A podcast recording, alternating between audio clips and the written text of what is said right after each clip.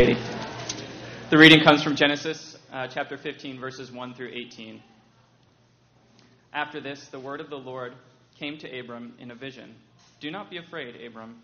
I am your shield, your very great reward. But Abram said, Sovereign Lord, what can you give me since I remain childless, and the one who will inherit my state is Eliezer of Damascus? And Abram said, You have given me no children, so a servant in my household will be my heir. Then the word of the Lord came to him This man will not be your heir, but a son who is your own flesh and blood will be your heir. He took him outside and said, Look up at the sky and count the stars, if indeed you can count them. Then he said to him, So shall your offspring be.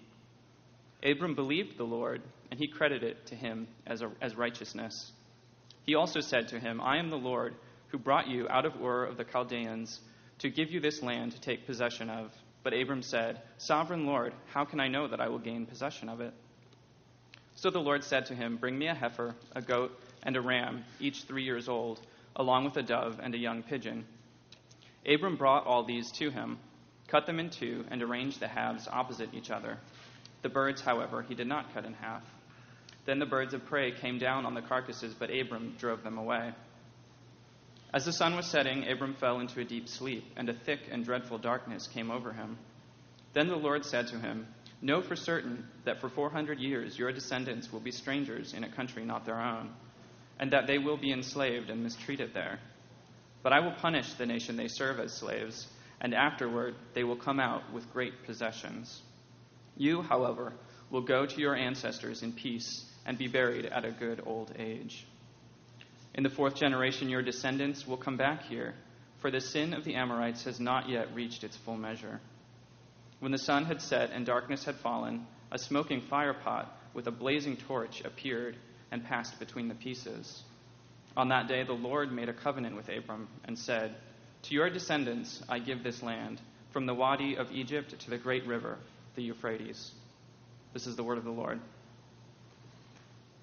Thank you, Andrew.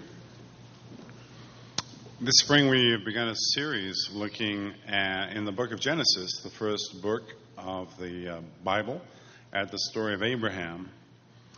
Um, there's a few reasons for that. First, Genesis is the book of origins, the book of beginnings. It is where we discover, uh, in outline form, the kind of core elements that are going to be the story of the whole Bible over the last year in winter, we looked at the story of the New Testament, the story of Jesus Christ. To understand what it means to have a relationship with Jesus, to have a relationship with God and faith in God, the place to go is right here in Genesis and the father of faith, Abraham. Three great religions, uh, Christianity, Islam, and Judaism, look to Abraham as the great father of faith. Right here he's called Abram, but he will become Abraham, the father of many, the blessed father. And this is where you go if you want to understand what it means to have faith in God, what it means to have a relationship with God based on faith. So far, we've seen Abraham's call where God brings him out of everything that he knows his land, his people, his culture, takes him to a new land, the land of Canaan, where he's going to have to learn in faith to depend on God.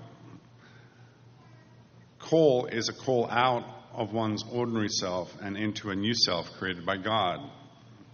We've seen the blessings that God promised Abraham, that through his descendants, through his children and their descendants, God would begin the redemption of the world. He would bless the world and all the nations of the world through the descendants of Abraham. Last time we looked at this passage, we saw that right at the very get go, Abraham stumbled. He betrayed his wife, Sarai, who, through whom the blessings would come. After all, it's the descendants of Abraham and his wife, Sarai. He uh, denies God's faithfulness by trying to save himself by betraying Sarai and giving her to Pharaoh. And he endangered the promise of the blessing because if Sarai and Pharaoh have a child, then it is not the child of blessing. But God was gracious. And so, as we continue the story, remember this is a story. It is God, Abraham's call, where the story of how Abram, an ordinary man filled with doubts, becomes Abraham, the man of faith and blessing. And we are progressing with him on that journey. There's one final thought before we look at this. Some people tend to se- separate the Old Testament and the New Testament. Some people only read the New Testament. Uh, some people think that uh, the Old Testament is for Judaism, is for the Jewish people, and not for Christians. But that's not how Jesus looked at it. After his resurrection, before he returns and is glorified to the Father, he meets his disciples and he says this to them they don't understand what's just happened. And he says, How foolish you are, and how slow to believe all that the prophets have spoken. Did not the Messiah have to suffer these things and then enter his glory? And beginning with Moses and all the prophets, he explained to them what was said in all the scriptures concerning himself. So, as we read the Old Testament, we're reading it through that lens. We are looking for Jesus in every part of Scripture, and as we go through this story of Abram, we are looking for Christ here. So let's have a look at it. After this, the word of the Lord came to Abram in a vision Do not be afraid, Abram. I'm your shield, your very great reward. After this, Abram got involved in the politics and the squabbles of the new land that he was in. Uh, there was a battle between the local warlords, and Lot, a relative of Abram, is kidnapped, he and all his household, and they're dragged off into captivity. And Abram intervenes and he rescues Lot and he forms an alliance with some of the local warlords. But now he's worried He's become successful. He's wealthy. We saw that when he left Pharaoh and the land of Egypt, he was a wealthy man. He's become powerful. He's able to challenge the warlords in the country that he's in. He's made alliances with them. He's, really, he's respected, powerful, wealthy, successful materially. But he's still afraid. What is he afraid of? But Abram said, Sovereign Lord, what can you give me since I remain childless? and the one who will inherit my estate is Eliezer of Damascus. He's got two problems. He doesn't have a, a, child to inherit everything that he possesses. We don't know who Eliezer was, maybe a distant relative. If uh, someone had no relatives at all back in that time, then uh, a servant could potentially inherit everything that they had. But also, the child is the child of promise the child that God promised. This is the reason that Abram gave up everything that he had. It was the purpose to which he dedicated his life. It is the reason that he is in the land of Canaan, the land of promise.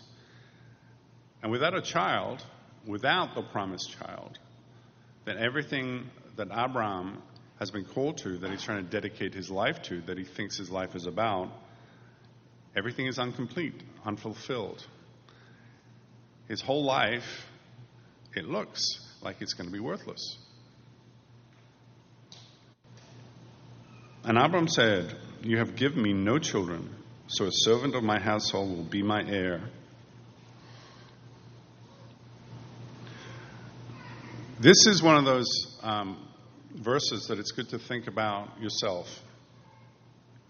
We live in this extraordinary um, situation as Christians we have this amazing promise that we are heirs of Christ, citizens of heaven, the children of God. It's such an overwhelming promise, such a remarkable thing to think about yourself. It's so exalted, so transcendent, so wonderful and amazing. And yet, there is a huge gap between that and the reality of most of our lives. We still have to go to the grocery store. We still have to do the washing up. We, we still have to deal with problems at work and in our family and with our children and money. The gap between the promise, the extraordinariness of the one that we have a relationship with and our ordinary life. That is really the challenge of faith. These exalted, beautiful promises, this amazing future, and yet the grind of daily life. But just notice, Abraham is not, I keep saying Abraham, Abram. Abram is very honest about it. He tells God exactly what's on his mind. And this would be a recommendation I have to you. When you start praying, when you start talking to God, when you start journaling, it's like talking to, I don't know, president or a king or some famous person. You, you feel like you have to speak in flowery languages. You have to be positive. You have to be, everything's great. But honest prayer is like Abram's prayer. It is honest. It is about the problems of life, not just the great things or what things should be like. By the way, if you read David's Psalms, they're exactly like this. It's kind of shocking when you first read the Psalms. The things that David says to God, the way he challenges God. He calls him on the promises, he calls him on his pain and his misery. He calls him on why he's not living the way he thinks he should. There is a gap between what we think we should be living as children of God and the reality. And the only way to bridge that gap is to bring it to God, is to bring it in prayer and share and be honest, brutally honest about what's really going on. And God answers.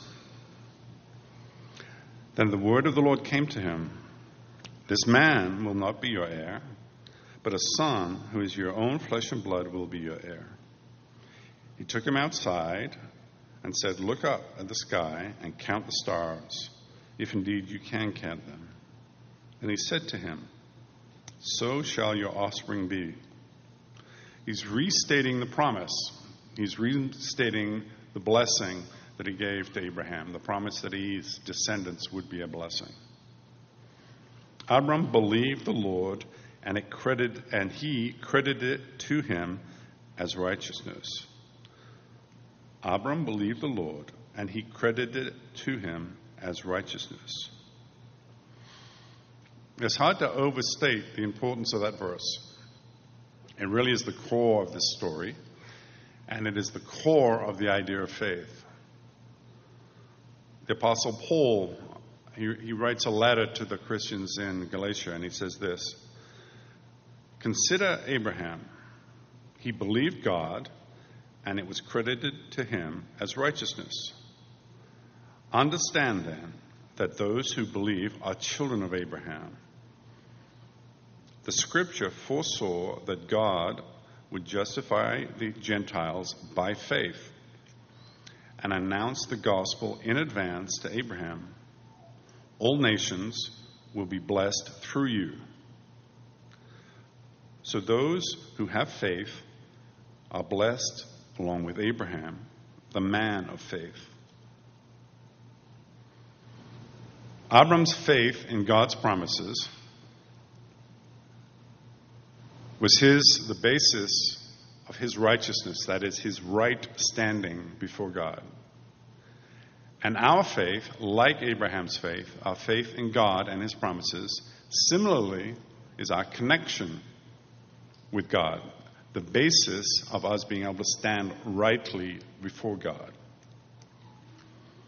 But why should faith be such a big deal?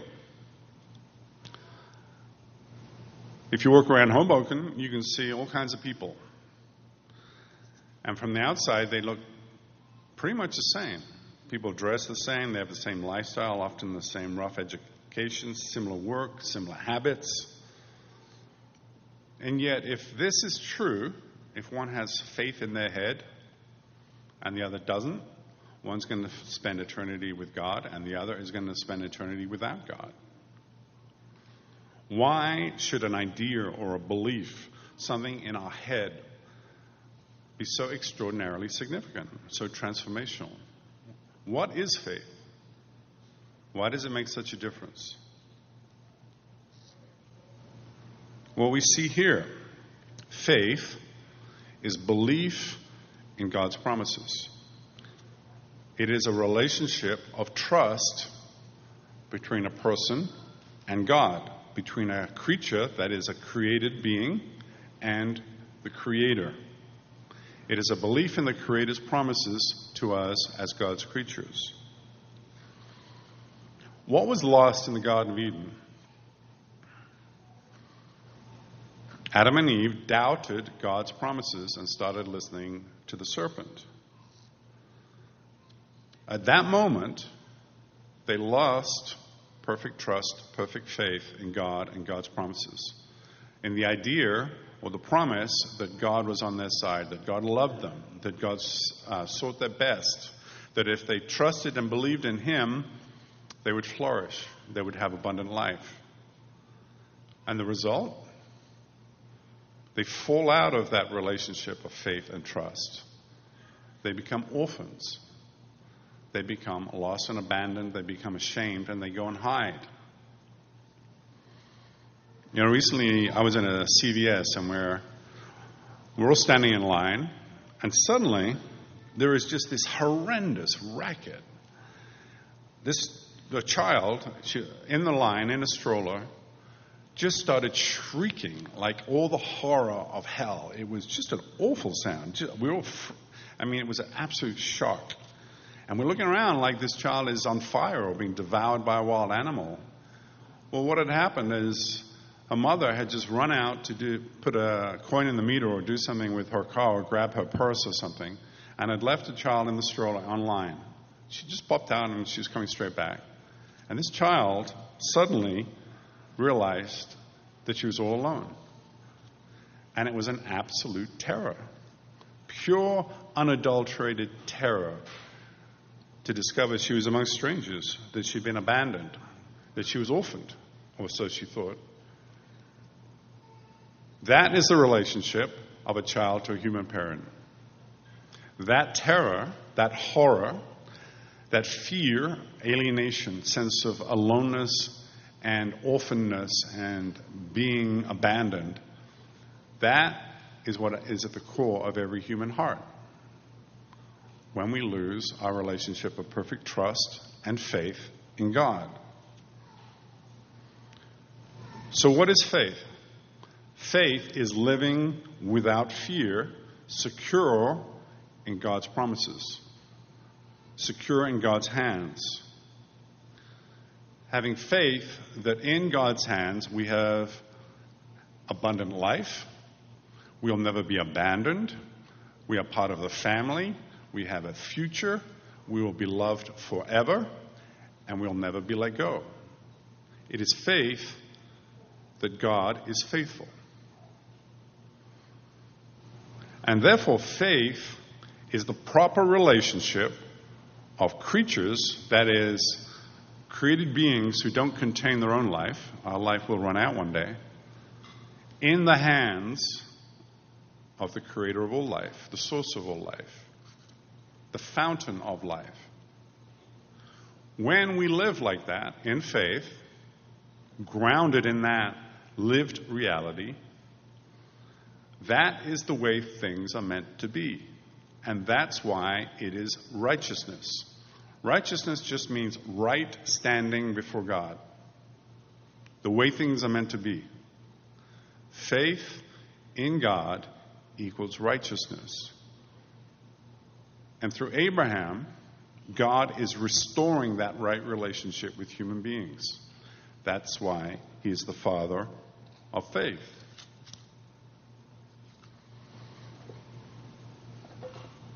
He also said to him, I am the Lord who brought you out of Ur of the Chaldeans to give you this land to take possession of it.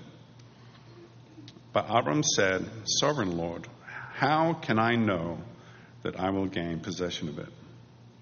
How can I know? There's a, a poignant story in the New Testament where this desperate man comes running up to Jesus, and uh, his son is, is suffering from fits and epilepsy, and he's getting burnt and hurt, and he runs up to Jesus, and and he just wants somebody to help his son. And he reaches out to Jesus, and Jesus says, If you can believe, all things are possible to him who believes. Immediately the father of the child cried out and said with tears, Lord, I believe. Help my unbelief. We need to believe in God. We need to have faith. We need to return to our Creator.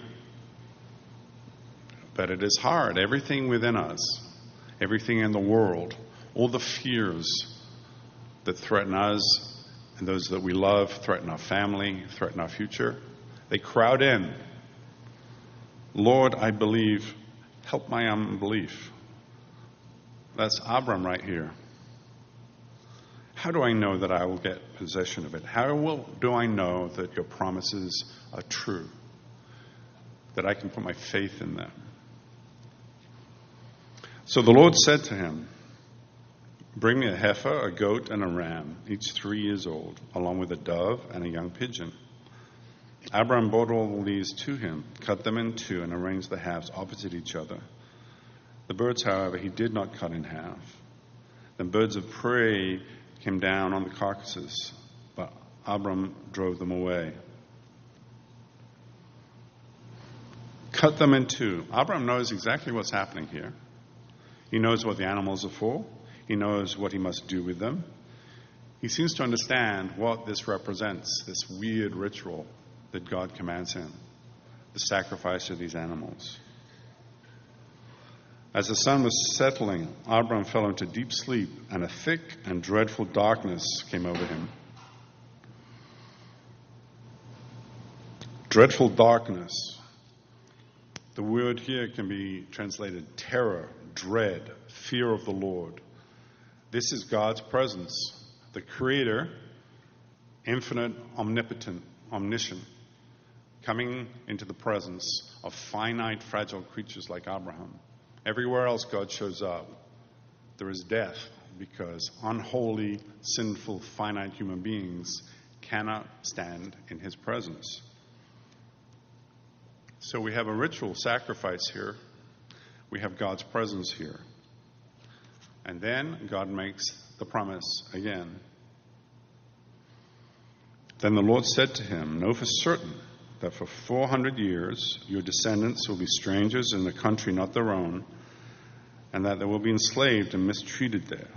But I will punish the nation they serve as slaves, and afterwards they will come out with great possessions. This promise is the promise that we see fulfilled in Exodus when Moses leads Israel out of Egypt, out of slavery, to the promised land. You, however, will go to your ancestors in peace and be buried at a good old age. In the fourth generation, your descendants will come back here, for the sin of the Amorites has not yet reached its full measure. When the sun had set and darkness had fallen, a smoking firepot with blazing torch appeared and passed between the pieces. Now, this is some crazy stuff. What is happening? Remember, this is 4,000 plus years ago. This is the beginning of the Bronze Age. Maybe they're just all primitive nuts back then. Maybe this stuff used to happen all the time. It's very hard to wrap your mind around this imagery. Smoking firepot and blazing torch appeared and passed between the piece, pieces of chopped up animal. What is going on here? How can we relate to this? Well, imagine you've just moved to Hoboken or Jersey City. You have the dream of every city dweller. You want to rent an apartment or buy an apartment. And miraculously, this is a story. You find this two bedroom apartment, rent controlled or cheap. It's got a view of the Hudson. It's got big, bright, sunny windows. It's got two bathrooms. It's got a dining room. It's got walk in closets. It's got a parking space. And it's on, it's $700 a month. And you say, sure. And the broker says, it's yours. And by the way, no fees. I like the look of you. Now, how are you going to respond to that? It's too good to be true, right? I want a contract. Yes, you say I'm nice. Yes, the sun is shining. I want a contract before I believe the promise. And until that's in your hand, and until you know that you can hold that person, the broker, responsible and accountable with a written contract, it's not really yours. What makes the difference is the contract. It proves that the promise is true and enforceable. Well, how do you enforce a contract 4,000 years ago? People, most people couldn't read or write. Very little paper around, no police, no courts, no lawyers, no judges, few judges. But how do you record a promise? How do you enforce a promise? Well, remember who they are. They're not a written culture, they're an oral culture. And what do oral cultures do? They tell stories. And so, if you want to create a contract, a relationship, a promise, a treaty, if you want to cut a deal, you turn it into a story. And you make the promises part of the story, and you act out the story. And remember, th- this is God not assuming anything, not making our assumptions about a culture. This is God fitting into the customs and the culture into which He's speaking to. So, back in that day, to make a contract, you split the animals, and together you make a promise to each other, and then you walk through between the animals. And essentially, what you're acting out is if I break this contract, then may what has happened to these animals happen to me. And typically, you would do this in the presence of people. It would be a very memorable thing. Probably eat the animals in a big feast afterwards. It was a way of turning what we would call a written contract into a literal event with figurative promises and a story of consequences.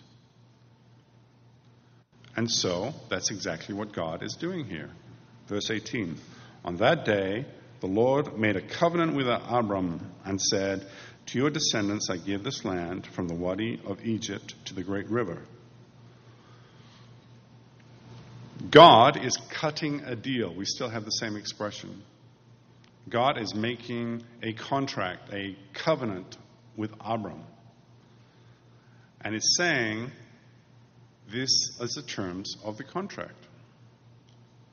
By the way, if you have ever had a problem with a broker or a landlord, think how much easier things would go if you went through this ritual and they promised that they'd be chopped up like those animal parts. Make it very, very literal. So all this makes sense. God is using the customs of the time and place to establish a formal contract, what the Bible calls a covenant. We're going to talk in the future the difference between a contract and a covenant. And it is a way that in a pre written oral culture, you establish a deal, a treaty, a promise. There's an example, by the way, in Jeremiah of exactly this. God says, The men who have violated my covenant and, ha- and have not fulfilled the terms of the covenant they made before me, I will treat like the calf they cut in two and then walked between its pieces.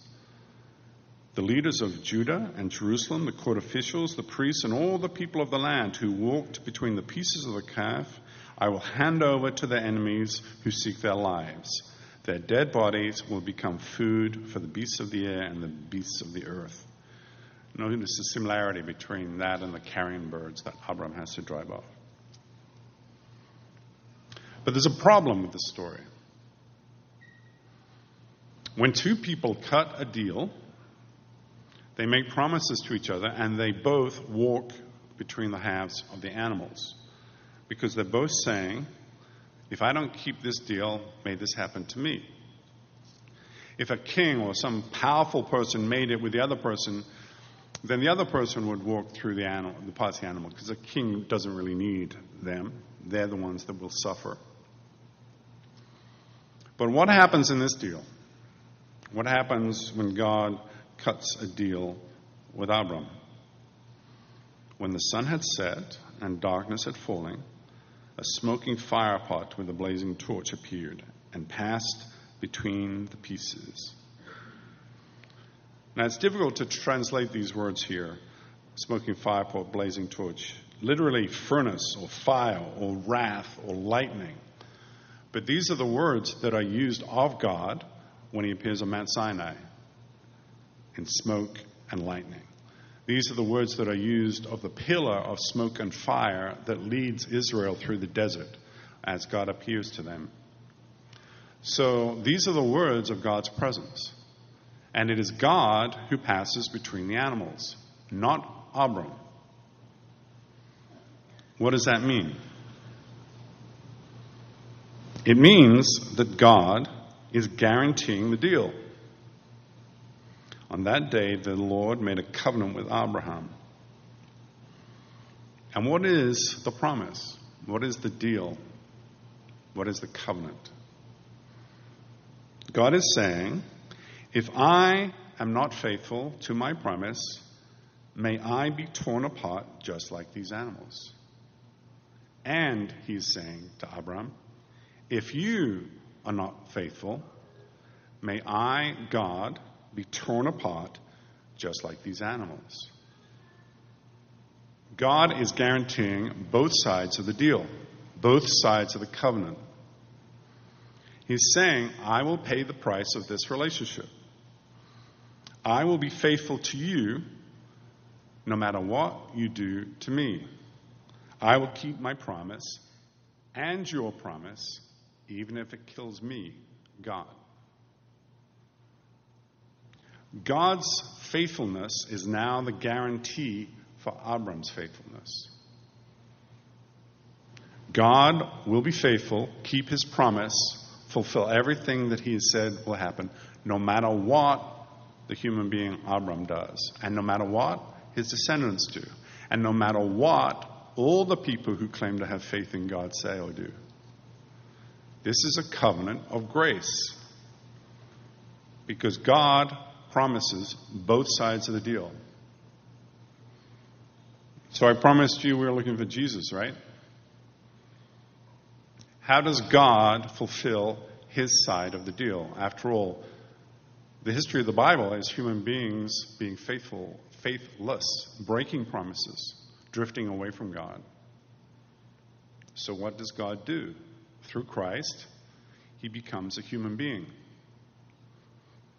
The only faithful human being since Adam fell. And Christ takes his responsibility for the human side of the covenant, the relationship of faith. And it is Christ who is torn apart on the cross as he fulfills this covenant.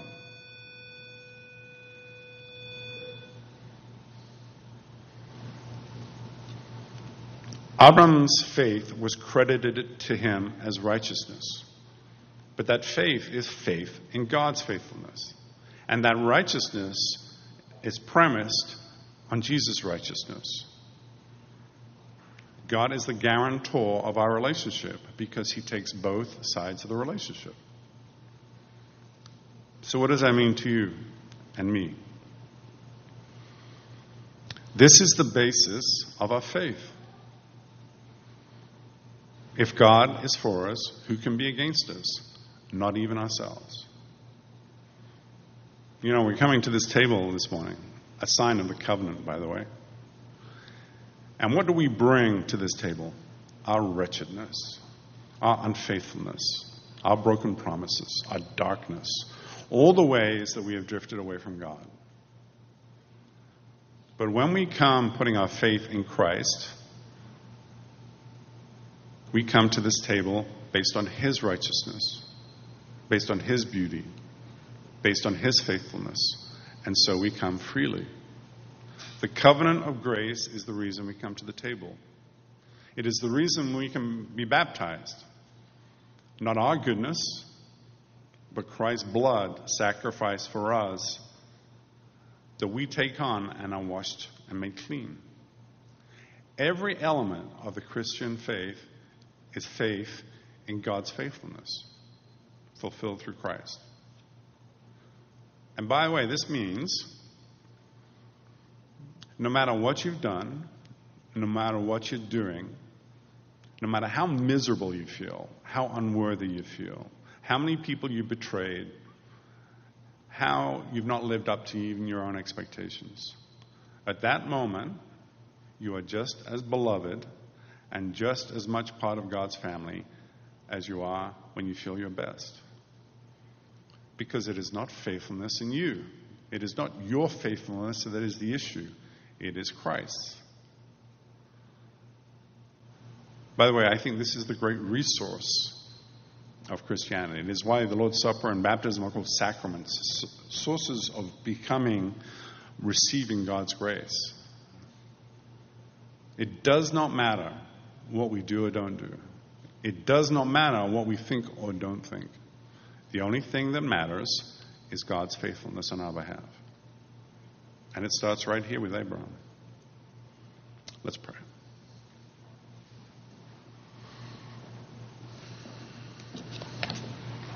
Lord, we thank you. That is you who is faithful, not us. It is you who are the guarantor of our relationship, not us. Lord, we thank you that we can call ourselves sons and daughters of God because you are good, not us. Lord, help us when we are feeling down, when we're feeling depressed, when we are uh, filled with self loathing or self disgust, to remember that in your eyes we're beautiful, that we're part of your family, that you have said yes to us. Help that to be the lived reality of our faith. We pray in Jesus' name. Amen.